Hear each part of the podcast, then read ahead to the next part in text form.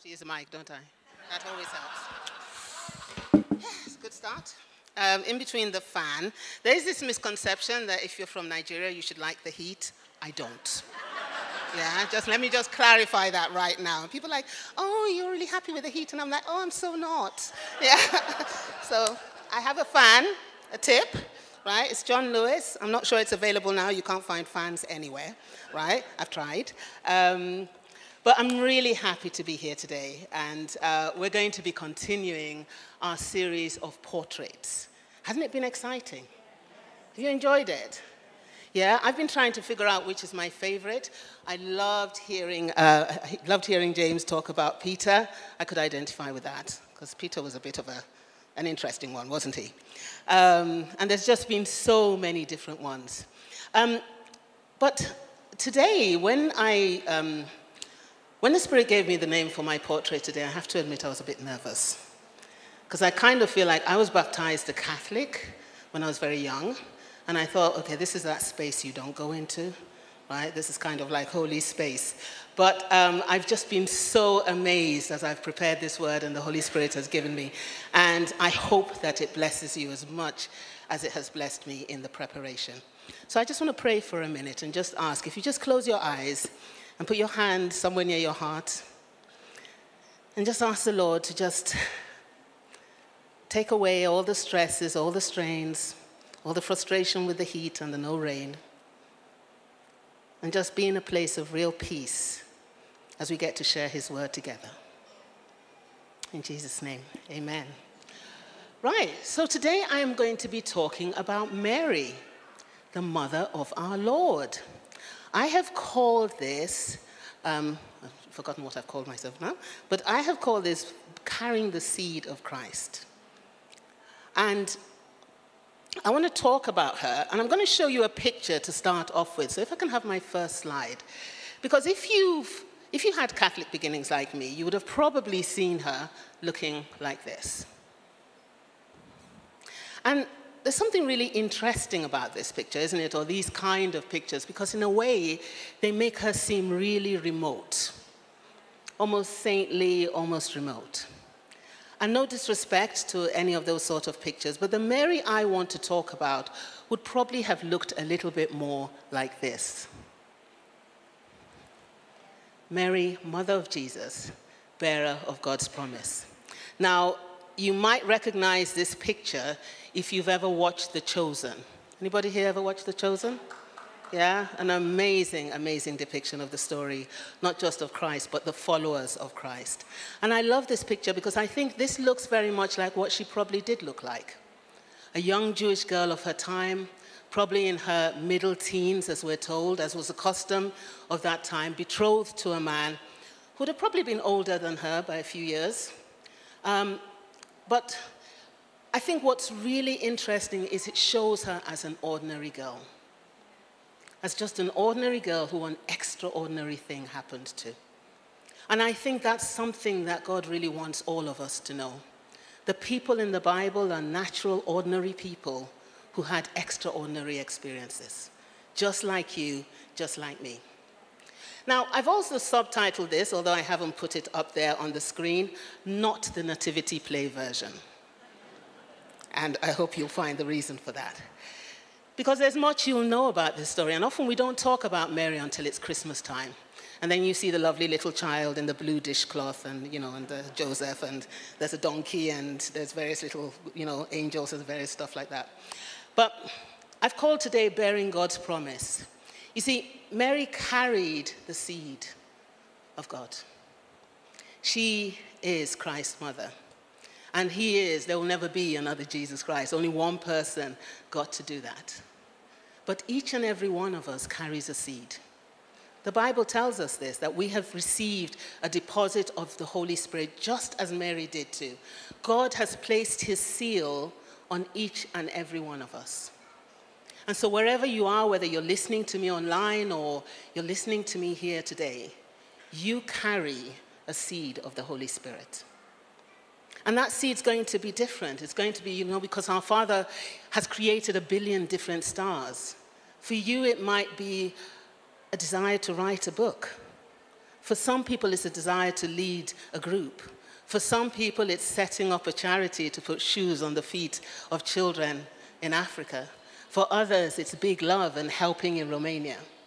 Whatever it is, there's a seed that God has placed in you that is about bringing light to the world, is about expressing His love to the world. And while you carry that, you're literally pregnant with that seed. And many people will often say, I feel like God is birthing something in me, but I, I just don't know what it is. I'm not there yet. And this is why the story of Christ and Mary in particular is so relevant to us. Because that promise exists in the Bible. And if I can have my next slide, please. Jesus says, or God said in the story of Acts, in the last days, I will pour out my spirit on every kind of people. And they will prophesy, and people will dream dreams. And I believe each and every one of us, from the youngest to the oldest, are being gifted with things to bring into the world, particularly for this time. And at a time when we read the newspapers and all we see is the horrible stuff, at a time when all we hear is the nasty stuff, God is doing something in his kingdom, and he is doing it through you and you and you and every person who believes in him. And so today, I want to look at that process of birth, how, what it means to be pregnant. And I want to say this, um, and just to be sensitive to the fact that for some people, the concept of pregnancy is a difficult one. And I don't mean to be insensitive to that today, to that today as I talk about it. But I think there's a particular reason why, even in Romans, Paul, in the message translation, sets this out. And he says this all around us, we observe a pregnant creation. The difficult times of pain throughout the world are simply the birth pangs. But it's not only around us, it's within us. The Spirit of God is arousing us within. We are feeling the birth pangs. And these sterile and barren bodies of us are yearning, yearning for full deliverance. That's why waiting does not diminish us any more than waiting diminishes a pregnant mother. There is a period of waiting, a period of carrying what God has placed upon your heart. And today I want to talk about that because while we're waiting, what we learn from Mary's story is how to wait and how to be that bearer of the seed. And in the Romans 8, in the continuation of that, it says that when we grow tired of waiting, God's Spirit comes alongside us. And if we don't know how or what to pray, it doesn't matter. So as you're sitting there wondering, there's something, I know there's something, I know I can be doing more, I know God is calling me to something, then it's about trusting that God has got you. And this journey is not just dependent on you. So let's look at the story of Mary and how it actually happens. Now, so there's Mary. She's preparing to be married. The Bible tells us that she was betrothed, and she's probably doing what brides do Probably not a bridezilla, just for the point of it, you know. But she's probably doing what brides do, getting ready, getting her clothes ready to go to her husband's house, doing her normal sort of life. And then comes the angel Gabriel. Now, what's interesting, and as I said, this is not the nativity one, but um, I'm just going to go over some of the things in the Bible because he says, Greetings, favored woman, the Lord is with you. And this is the only time that we're told in this whole story that Mary is troubled. And we're not told that she's troubled by the presence of the angel, she's troubled by the greeting. Why has he said that to me? And the angel goes on to look or to, to explain to her. But how often are we when people say, I think God has placed something in you? How often do we go, Me? You sure you're talking about me?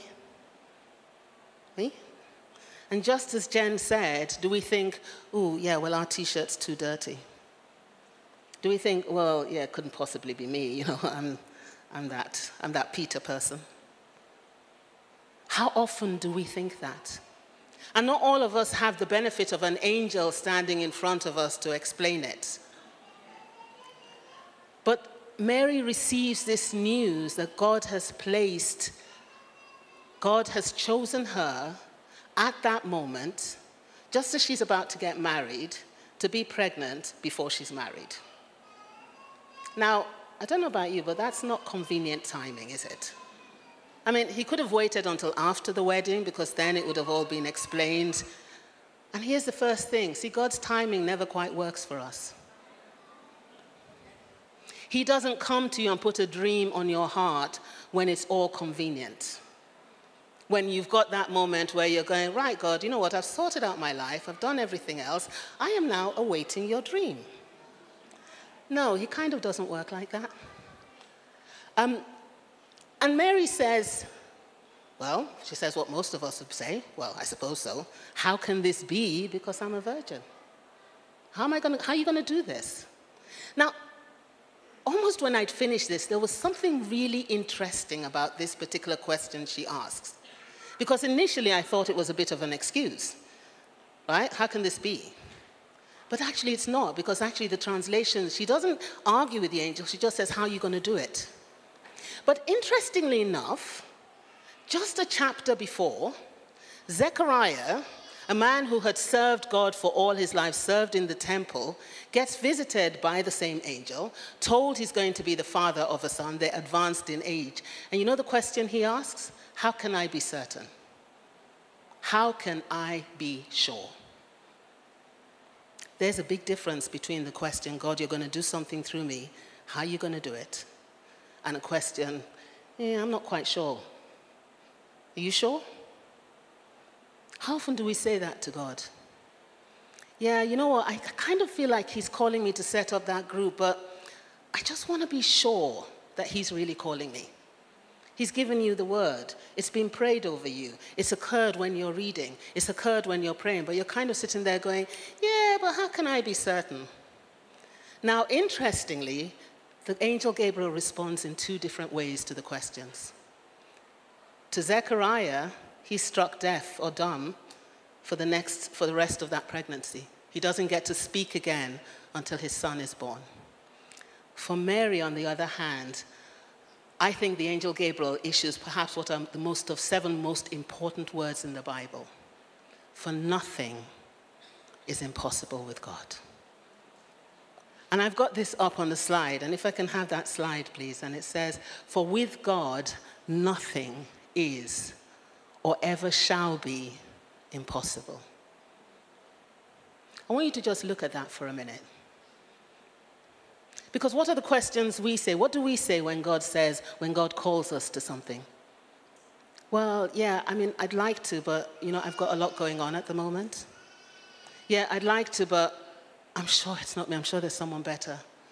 Yeah, how can I be sure that's what you're really saying, God? Or, I don't think I'm up to this. What does it mean to actually believe that with God, nothing is or ever, ever shall be impossible. What would it mean if you believed that for your life? What would it mean every time you doubted, every time you were afraid? What would it mean every time something occurred to you, something that felt like you needed to climb a mountain and you thought, I can't do this. I'm just not strong enough. I'm just not good enough. I'm just not holy enough. I'm not a good Christian enough. What would we believe? What would happen? You see, I heard someone once say, God doesn't call the equipped, He equips the called. He doesn't plant the seed or vision in you because you're the best qualified. You can't disappoint Him in the execution of it because it was never dependent on you alone in the first place.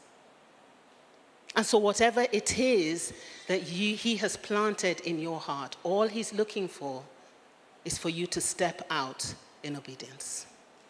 So, Mary goes to visit her cousin. And she sees for herself this other miracle in progress. And I love that because actually, one of the things that God seems to do is that when He places a calling on you, He surrounds you with people who will help you birth that journey. And because Mary sees, she's encouraged. Imagine, she's a young girl, she's pregnant. In those days, when actually the Jewish law says that if she was found to be pregnant without having been married, she should actually be stoned to death in front of her father's house. And she goes to see her, her cousin, who's also pregnant, who's six months pregnant at the time. And after they speak, Mary sings this beautiful song of praise. Now, it's referred to in the Bible as a song of praise, but I just think it's a declaration of incredible faith. And this is where you really begin to get a sense for how special this young woman is. Because she says something. She says, Surely, henceforth, all nations shall call me blessed. Now, I tried to find a word to describe that, and the only one I could come up with was godosity. Now, I know that's not a word, I just invented it. But the audacity of the young girl. Let me just paint this picture. She's pregnant. She's probably a few weeks pregnant. She's not married. For all she knows, Joseph could turn around and say, I don't want anything to do with it. She would be stoned in front of her father's house. She's probably going to have people talking about her throughout the pregnancy. She has not given birth to Jesus yet. She has no idea what he's going to do apart from what she's been told by the angel Gabriel. And yet she declares at that point, from henceforth, not my neighbors, not my town, all nations will call me blessed. Now, what kind of a declaration of faith is that? That's like somebody, you starting a group, you starting a small little group and saying, this group is going to bless not just the people in it, but generations to come. That's like you writing a book that says this book is going to set a million people free. That's like you picking up your dream and at that point declaring over it with such faith and such conviction, henceforth all nations shall call me blessed. And guess what? All nations do call her blessed. She is the Blessed Virgin, the Blessed Mary. Isn't that amazing? So, what would happen if God put something in our heart and instead of us constantly saying, Well, I don't know, well, I'm not sure. What if we started declaring God's promise over that thing from the moment it was planted in our heart? What if we started saying what God has told us in pure faith. Because the reason I call it God audacity is that there is nothing else for this young woman to go on to declare that apart from her belief in God. There's nothing in her immediate environment that says she'll even get to the end of this pregnancy. And yet she declares it with such conviction. Can we declare what God has put in our heart with that kind of conviction? And say, if God has said it, then I know it's going to bless my community. I know it's going to bless my church. I know that if I do this, people will call me blessed. I think, see, the other thing she says in that is that she talks about something and she says that God has recognized the humble and he has ignored the rich and he has recognized the humble. He has given those who were thirsty water. And I love the fact that she says something that Jesus picks up on later when he talks about the fact that he is the water, he is the well that never runs dry, he is the bread of life. And she talks about the fact that Jesus, that God, had, in doing this, has fed the hungry. And later on, her son will say, I am the bread of life and those who eat of me will never go hungry again. That's a declaration of faith. Now, the Bible doesn't tell us much about the months in between, but we can guess they wouldn't have been easy. She was a young girl, people would have talked, uh, people would have had a lot to say. As they always say, sometimes when God calls you, he doesn't make it a conference call. And so her neighbors would have had all sorts of things to say. I've been working out the dates. Well, she was betrothed on that. day. Oh, yeah, well, saying anything. Yeah. But we do know that a few weeks before she's due to give birth, or even days away from her due date, Caesar issues a decree that means that Joseph and Mary have to travel from Nazareth to Galilee to Judea to the city of David, because that is where Jesus was born in Bethlehem. Now, you know, you've seen the nativity play at this point. You're thinking dishcloths and little people being wheeled around from one side of the stage to the other. Um, but, and this is why I said this is not the school play. And perhaps the women, and indeed husbands, can really sort of understand this. She's nine months pregnant, folks. Right?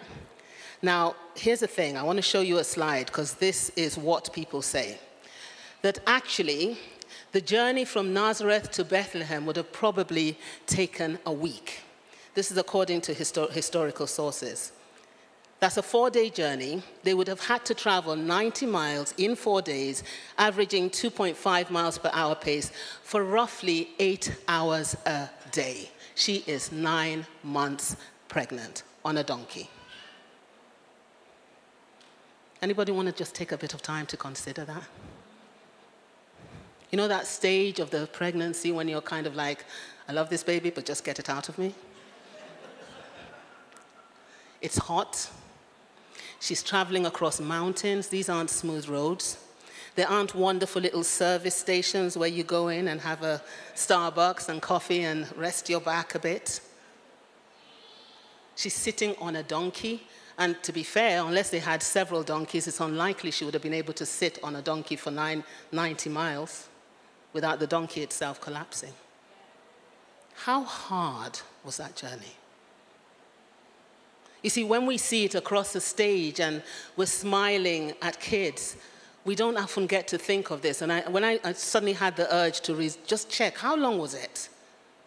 And I remember looking at this fact, this slide, these words on the internet, and just being completely blown away. How hard would that journey have been? And why? I mean, she's carrying Jesus Christ. Where's the chariot? Where's the, you know, where's the sort of, you know, white horses and horse drawn carriage? She's carrying the Son of God. So why is it? And I think it's because God wanted us to know that the journey to the birth is never easy, that there's challenges, and that sometimes it's going to involve mountains and valleys and donkey rides and hurting backs. Because sometimes we think that if God has placed something on our heart, then how come I'm facing all these obstacles? Why is it so hard? Next time you ask that question, think of being nine, nine months pregnant on a donkey and traveling for 2.5 miles an hour for eight hours a day. And then you'll know it's not that hard. But that's what Mary did. There's something about the endurance of the journey. And see, Mary and Joseph probably didn't expect that at that stage they were going to do that, but did God know? Oh, He did. Because you see, the star that eventually settled over the manger had been traveling for quite some time. We know that from what astronomers say. And that star knew exactly where it was going. And God knew that they were going there. And see, whenever the journey gets hard, you're never alone. He's always with you. And I think that if Mary was asked how she did that journey, that same faith that made her declare that from henceforth all nations would call her blessed was a faith that took her through the mountains, took her through the valleys, made her believe that actually she could endure. And in Romans 5:25, Paul tells us about the importance of endurance in building our faith. And he says, not only this, let let us exult in our sufferings and rejoice in our hardships, because that hardship that distress, that pressure, that trouble you're going through will produce endurance in you. And that endurance will produce character, spiritual maturity, and that character, hope and confident assurance. And such hope in God's promises never disappoints. And I can testify that when you go through those hard, tough times, there is something being birthed in you, something being created in you by the journey that is so essential to the birth process. So rejoice in your hardships. And we're reminded in Isaiah not to be afraid because God is with us. Do not be afraid, for I am your God. I will strengthen you. I will help you. I will hold you. And I believe that because Mary, when she sings that song of praise, quotes the history of her people, she would know this promise. And she held on to this promise. And I believe that's what happened. So they go through this arduous journey and they get to Bethlehem. And by now you're thinking, okay, so we've done 90 miles, we've done this horrible journey.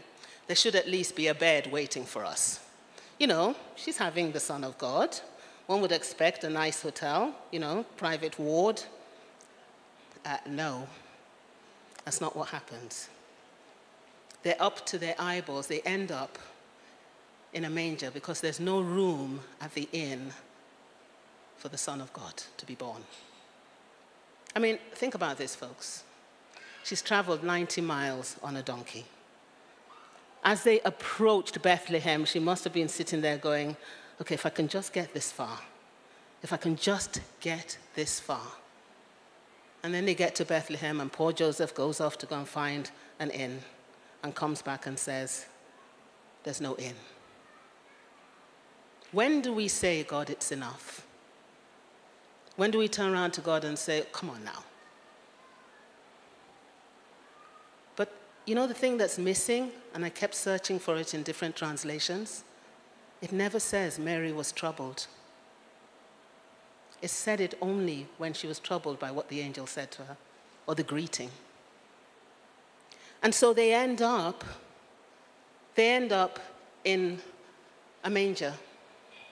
Now, despite the lovely tinsel we see on stage during the nativity play, let's just get this right. This was a place where animals were kept. There was no sanitized Dettol to have that lovely. I grew up with a nurse. My mom was a nurse. There was Dettol everywhere. Yeah, it's a Nigerian thing. Right? So there was none of that lovely smell of disinfectant. There weren't people in scrubs.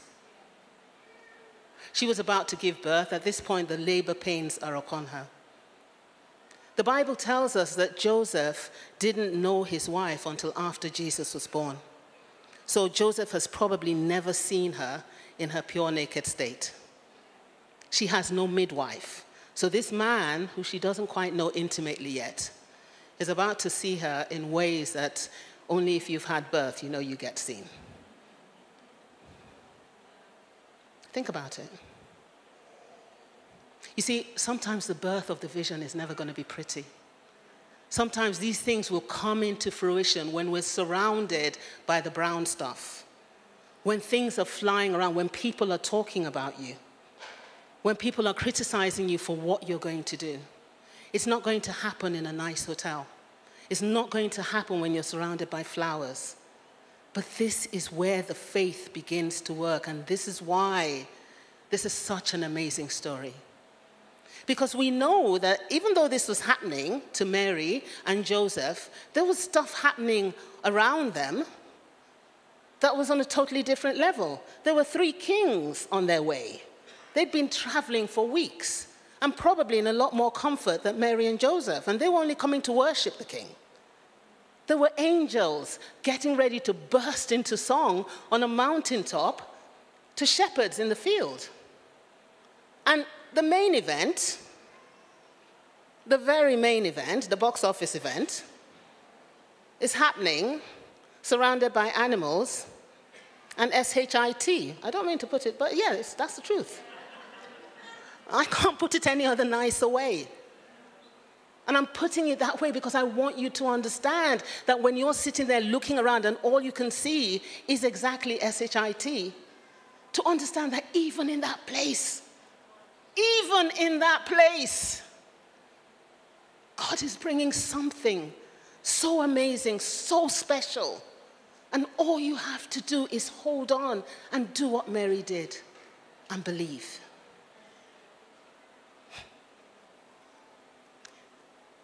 And when we play our part, and when we step out, and we endure the tough times and keep our eyes fixed on God's promises, it's like around us, God is creating this orchestra, and things are coming into being, and things are being put in place around you in a way that you will not understand or comprehend.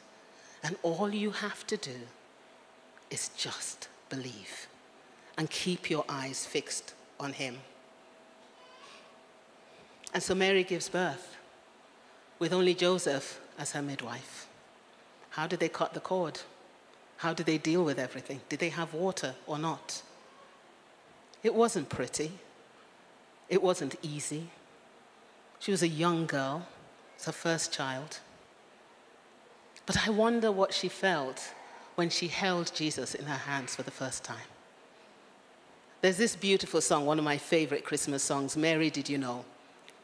And you've probably heard it. And one of the lines in it says, Mary, did you know that when you kiss the face of your baby, you kiss the face of God? I think that's such a powerful line. You see, one day, when you endure, you will see what you've been given to birth begin to impact on people's lives you will see the change. And whether it is that first child having a pair of shoes, whether it's the work that Big Love does, bringing food to the Romanians or the Ukrainians, whether it's that house group that you create that is there just at that moment when somebody needs to be surrounded by love, whether it's that book you write that brings hope to someone, whatever it is, it might be small, it might be big whether it's that neighbor who just desperately needs someone to stand with them when their lives are going crazy. But because you said yes, because you stepped out, one day you will see the face of God Himself. And you will see it in the people you help. You will see it in the people who are impacted by your dream. You will see the face of God. And here's the thing three wise men turn up the three kings. And they come, and they've been following this star, and they come bearing gold, frankincense, incense, and myrrh. I can never say that word right. Another thing we sing in our Christmas carols, but I wanted to show you a very interesting fact about this. It is estimated, if I can have that slide, please, that the current value of the gifts that the kings brought for Jesus Christ would be as of today, $120 million. Those were the most expensive things you could get. Now, why is this important? Why is this important? If that had arrived just two hours later, they could have bought several inns. they could have literally taken the gold to an innkeeper and said, Here's the gold, clear everybody out of this inn, we want it, we're having the Son of God. Just two hours earlier. Two hours, probably. Why does God do that? They could have bought the inn. But you see, I think it's because He needs us to step out in faith. And then He meets us. The miracle of the provision doesn't come before you embrace the vision, it comes afterwards. And when you step out, when you take that step in faith, then suddenly all of creation begins to work in the way that God has commanded it. And so suddenly, these people who have had their baby in a stable, surrounded by animals, are suddenly incredibly rich. God will always make the provision available for the vision, but He needs you to step out first. He needs you to endure. He needs you to do the difficult stuff, not because He just wants to watch you suffer, but because He knows that it is in that place of endurance. That's when you find Him. It's at the bottom of the well that you find Him. It's in the place of hunger that you understand what it's meant to be fed by Him. It's in the place of thirst that you understand what it means to drink from the well that never runs dry.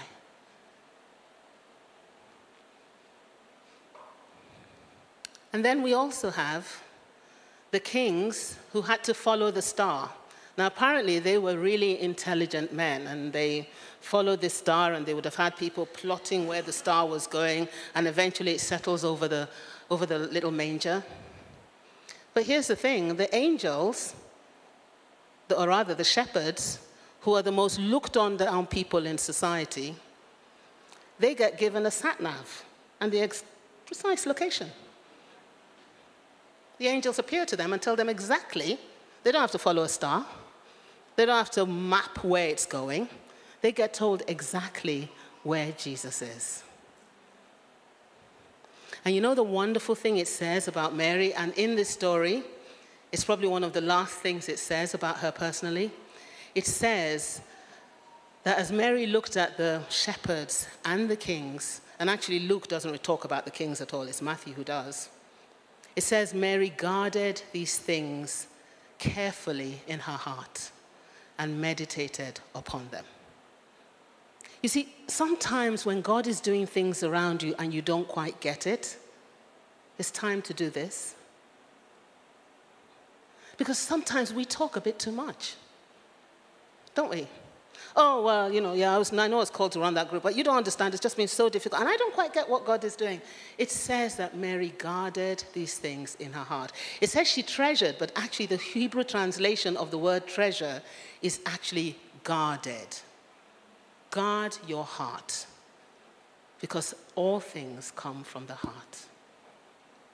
And sometimes we need to protect our hearts. We need to protect the vision from the people that will say, oh, well, I mean, if God was, if you were really carrying God's child, I'm sure you wouldn't have ended up giving birth to him in a manger. Oh, well, yeah, if the angel had visited, I'm sure he would have explained it to the rest of us so we would have all known, yeah, that, you know, you were carrying God's child. Oh, well, you're really going to have God's child surrounded by SHIT. Because you see, those voices, discourage us. Those voices mean that we go back and we think, how can I be certain? Not, we don't ask God, how are you going to do it? We go, how can I be certain? Those voices stop us from stepping out in faith. But I believe, I believe that whatever we're going through, whatever is standing in our way, whatever is holding us down. I believe what it says in Ephesians 3:20. And it says that to him who is able to carry out his purpose and do super abundantly more than all we dare ask or think, beyond our greatest powers, our hopes, and our dreams. But here's the important part according to his power that is at work within us. And that power is a power of faith, it's the power of obedience, it's the power of belief. You see, without Mary's total faith and trust in God and her willingness to live in complete surrender to His will, irrespective of the challenge, irrespective of the inconvenience, the difficulty, and many that were to come, and I'm only going as far as a birth and not the rest of what she had to watch her son go through. And I wonder, as she watched him carry the cross, as she watched him nailed to the cross, did that same belief and that same faith hold her through?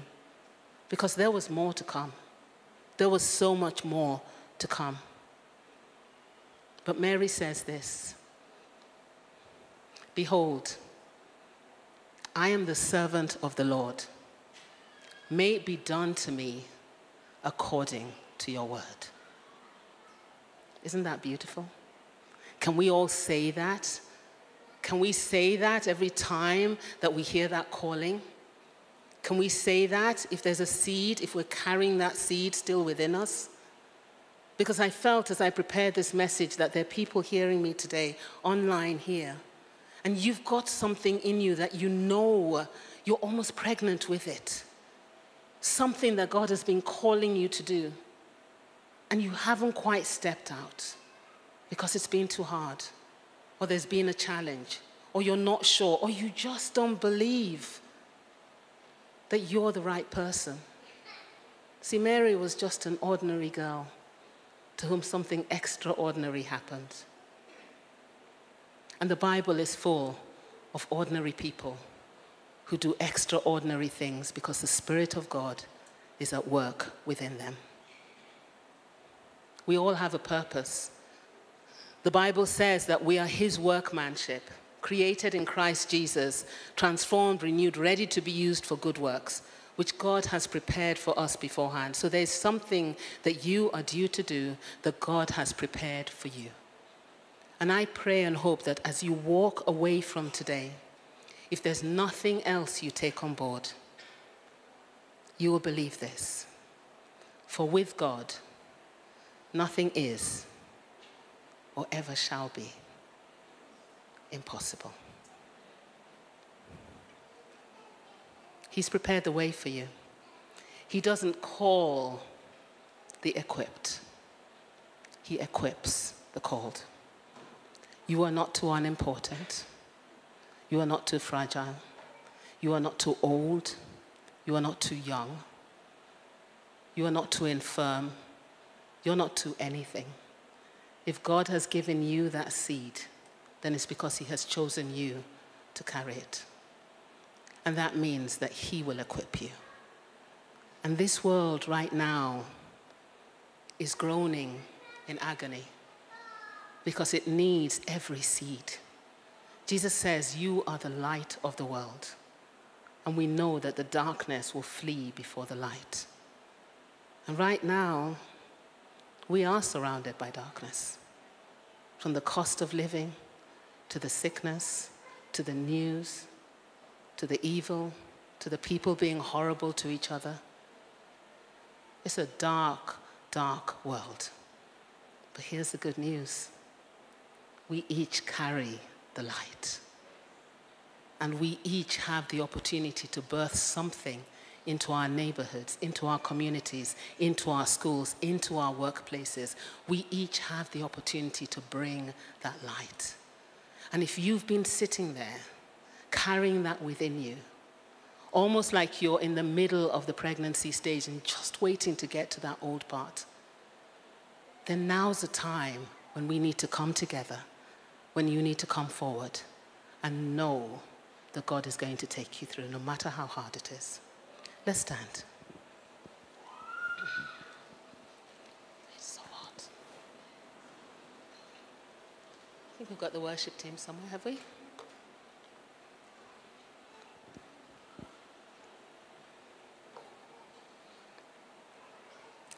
Now, I don't know if in listening to this and thinking about Mary's journey, thank you, Sue, if in thinking about Mary's journey, you are reminded of how hard things have been for you recently. And I don't know if you're someone who's been sitting there going, I want to do so much in the body of Christ, but it's just tough. And for many reasons, it could be really, really tough. But I believe that today God wants to encourage you. Maybe you are on that journey to Bethlehem. Maybe your back's aching. Maybe the donkey feels too hard to sit on. Maybe you're just waiting for something to come to an end just to get a rest and a breather. I want to encourage you today. The birth is coming. Because you know what? After all that, Jesus Christ was born. And he became the lamb that took the sins of the world away. And he is our victory. So if you are that person who, at the moment, you feel like there's something in you that you're carrying, and you want to give birth to it, then I'd like you to come to the front. And just let us pray with you. There's a team here who are going to pray with you. And if you've been in that place where it's been so difficult, then come to the front because what you're carrying is as important as Christ is to all of us. Father, thank you that you are the God who is, the God who was, the God who always will be. Thank you that you keep speaking. Thank you that you keep bringing light to the world. And thank you for my brothers and sisters who are here today, who are online, who you have planted a seed in, Lord. And you've given something special for this body of Christ, for their community, for their workplace, for their families. And Father, I pray that across this network, we are going to see a birthing of new dreams, of new visions, of new ministries, Lord of light being poured into the darkness. We give thanks for Mary and for the obedient character that she was. And we end, Lord, and I'd like to end on those words I am your hand servant. Let it be done to me according to your will.